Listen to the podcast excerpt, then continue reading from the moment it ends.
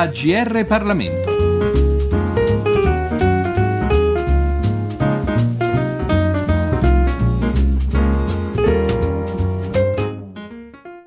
Giorgio Cirillo al microfono per questa edizione della nostra rubrica. Un saluto, un cordiale saluto a tutti i nostri ascoltatori. La Repubblica di Weimar, e questo è l'argomento di cui ci occupiamo oggi, ha rappresentato un episodio quanto mai effimero nella storia della Germania e dell'Europa più in generale, subito dopo la Prima Guerra Mondiale. Nel momento cioè in cui diverse nazioni europee, se non l'intero continente, erano alla ricerca di una nuova identità. Un'esperienza effimera, diciamo dicevamo, e tuttavia così importante da continuare ancora oggi ad incontrare l'interesse eh, non tanto e non solo degli storici, quanto dei costituzionalisti, degli studiosi di istituzioni politiche. La vicenda di Weimar, del resto, proprio per la sua importanza, può aiutarci a capire, ad affrontare anche il presente politicamente e costituzionalmente parlando. E questo, in sintesi, lo spirito del libro che presentiamo oggi, e cioè Weimar e il problema politico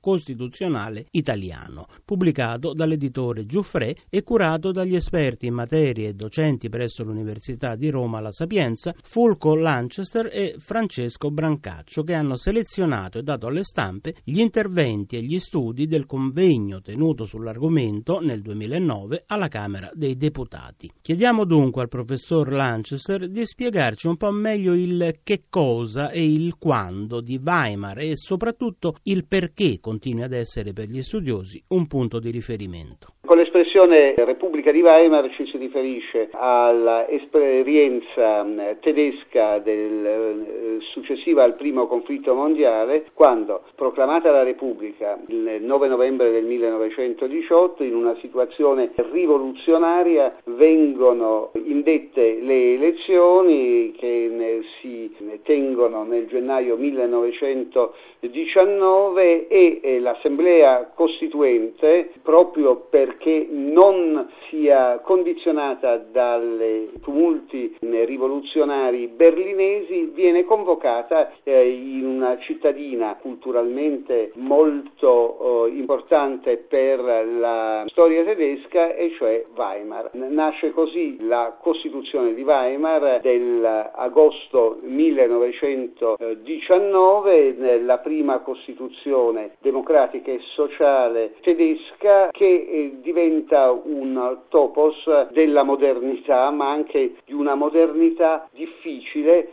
basata su una eh, Costituzione compromissoria non efficiente. Dura eh, questa esperienza fino al 1933 con alti e bassi e viene considerata non soltanto estremamente importante per il diritto costituzionale, ma in generale per lo sviluppo degli ordinamenti democratici, perché evidenzia come una democrazia può implodere. In verità era implosa anche la liberal democrazia italiana del 1919-1922, ma la implosione tedesca basata su una crisi del sistema politico costituzionale, su una crisi del sistema sociale, su una crisi del sistema economico diventa esemplare e eh, quando si parla di Weimar si fa riferimento ad una crisi societaria eh, che può destrutturare l'ordinamento democratico. Si fa riferimento al Weimar nel 1958 per quanto riguarda per esempio la crisi dell'ordinamento eh, francese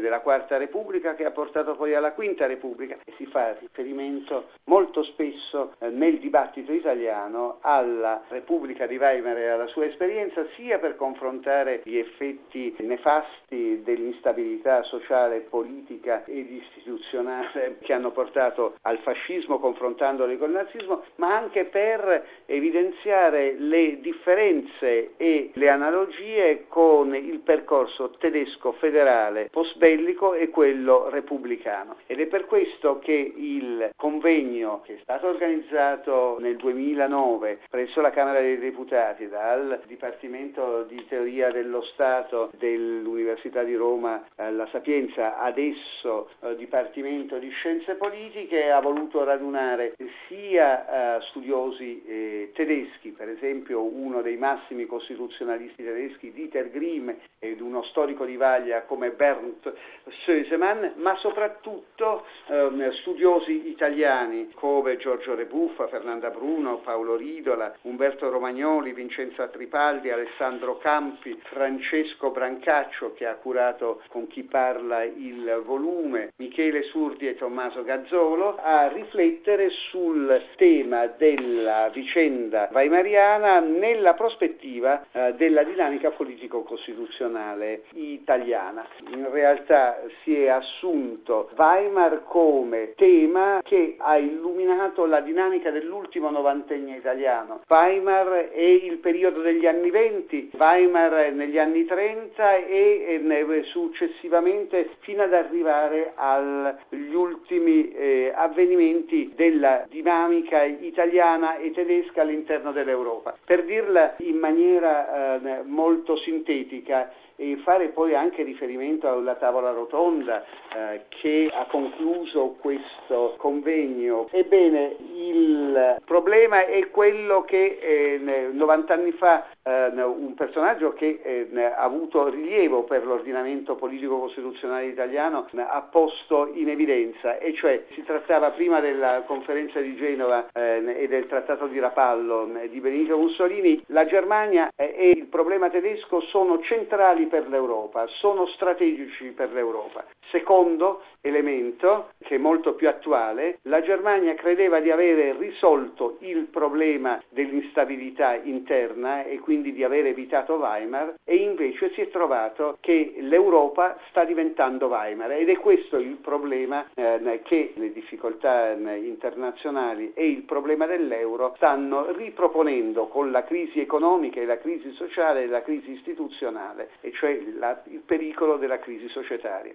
Leggiamo ora un brano per meglio approfondire l'argomento tratto dal volume in questione, cioè Weimar e il problema politico costituzionale italiano. La triangolazione tra caso italiano e Weimar e Bonn è servita per evidenziare la complessità di un rapporto che, dopo l'unificazione tedesca, è oramai divenuto quadrangolare. Italia e Germania, caratterizzate da un ritardato raggiungimento dell'unità nazionale e partecipi di fallimentare esperienze autoritaria e o totalitarie, nel secondo dopoguerra sono state unite dall'aver adottato ordinamenti costituzionali complessi ed investito molto nella prospettiva europea. Le esperienze fascista e nazista hanno comportato per entrambi un veloce veloce salto di qualità rispetto alla tradizione costituzionalistica continentale, con il passaggio dallo Stato di diritto legislativo allo Stato di diritto costituzionale. In sostanza, i due ordinamenti sono riusciti, seppure con differenze e difficoltà, ad unire nell'ultimo cinquantennio sviluppo economico e sociale e democrazia politica, superando le difficoltà della ricostruzione economica, della contrapposizione internazionale, del terrorismo interno. D'altro canto si deve però però osservare che mentre la Germania pare divenuta un sistema democratico normale, anche se affetto da tradizionale paura dell'instabilità, quello italiano conferma invece di essere una democrazia a basso rendimento, incapace di superare le proprie tradizionali fratture. L'ordinamento costituzionale tedesco, a differenza di quello italiano, si è mantenuto soprattutto nella sostanziale continuità con le scelte operate dalla legge fondamentale e conferma la fisionomia di un sistema sistema istituzionale strutturato e sorretto da soggetti politici essenzialmente stabili, che sono riusciti a metabolizzare la stessa riunificazione, sotto molti profili pericolosa e costosa, e, seppur tra contraddizioni e pericoli, stanno conformando lo stesso ambito europeo. Se si volesse evidenziare il momento della divaricazione delle due esperienze istituzionali prese in esame, ancora una volta ritengo sia necessario concentrare l'attenzione allo strategico decennio decennio 1969-1979. Nel 1969, mentre l'ordinamento italiano iniziava la propria transizione lunga verso la dissoluzione delle forze politiche che avevano generato la Costituzione, in Germania la coalizione social-liberale condotta da Willy Brandt certificò la possibilità di una alternanza alternativa ai governi CDU-CSU. Alla fine di quel decennio, nonostante entrambi gli ordinamenti stati fossero stati scossi dalla ventata terroristica, in Germania Dolf Sternberger poteva appunto rilevare la presenza di un diffuso Verfassungspatriotismus, mentre in Italia falliva il tentativo di integrazione del maggior partito di opposizione su cui si era fondata, seppure in maniera contraddittoria, la strategia di applicazione della Costituzione dal 1953 in poi. Una simile divergenza si è accentuata nel tempo. La Germania vede nella legge fondamentale l'usbergo che le ha permesso di ritornare unita, nonostante le difficoltà che una simile impresa ha comportato. La proposta, già ventilata con forza all'epoca della riunificazione di una Neue Gesamtdeutsche Verfassung, è stata considerata solo come un ballon d'essai elettorale e criticata da tutte le forze politiche. Essa evidenzia invero il segnale di una insoddisfazione sullo stato del federalismo e sulla crescente divaricazione regionale, ma la reazione alla stessa certifica che attorno alla legge fondamentale si è costituito un blocco che considera la stessa come un presidio necessario della democraticità del sistema. D'altro canto, la posizione del Tribunale Costituzionale federale sul processo di integrazione europea richiama nella continuità la discussione tedesca sul federalismo ed evidenzia come sia la legge fondamentale a garantire lo stesso processo di integrazione europeo e non viceversa. La situazione italiana in materia è invece significativamente differente non solo per la posizione della Corte Costituzionale che sin dagli anni 70 ha teso ad utilizzare sempre più l'articolo 11 della Costituzione come valvola per favorire i processi di integrazione sovranazionale di fronte ad un ceto politico incerto nei fatti ma non a parole. La capacità del testo costituzionale italiano di unificare l'ordinamento si è fortemente indebolita dopo il 1992-93, spiegando la necessità di alcuni autori, penso ancora una volta ad Elia e Unida, sulla base di suggestioni di Dossetti, di radicare i valori costituzionali all'esterno dell'ordinamento italiano e di rafforzarli attraverso l'azione degli organi di controllo esterno, in funzione di garanzia e di supplenza rispetto al circuito di decisione democratica. Ne deriva una dicotomia significativa. In Italia, da un lato, la discussione sull'identità nazionale e sulla stessa unità dell'ordinamento, dall'altro, differenti concezioni della democrazia, rappresentativa e carismatico-plebiscitaria, in uno Stato di partiti sregolato e oramai senza partiti, e dello stesso Stato sociale rivelano problemi che rischiano invece di farci assomigliare di più ad esempi balcanici evocando gli incubi di Weimar e ponendo sempre più sotto tensione lo stesso testo costituzionale. Il fantasma di Weimar, che continua a spingere la Germania verso politiche europee non sempre efficaci, e si tratta ovviamente di un eufemismo, rischia di ripresentarsi in maniera reale in tutta l'area meridionale europea. Ci siamo dunque occupati di Weimar e il problema politico costituzionale italiano, pubblicato da Giuffre e curato da Fulco Lanchester e Francesco Francesco Brancaccio. Da Giorgio Cirillo un grazie per l'attenzione e un a risentirci al nostro prossimo appuntamento.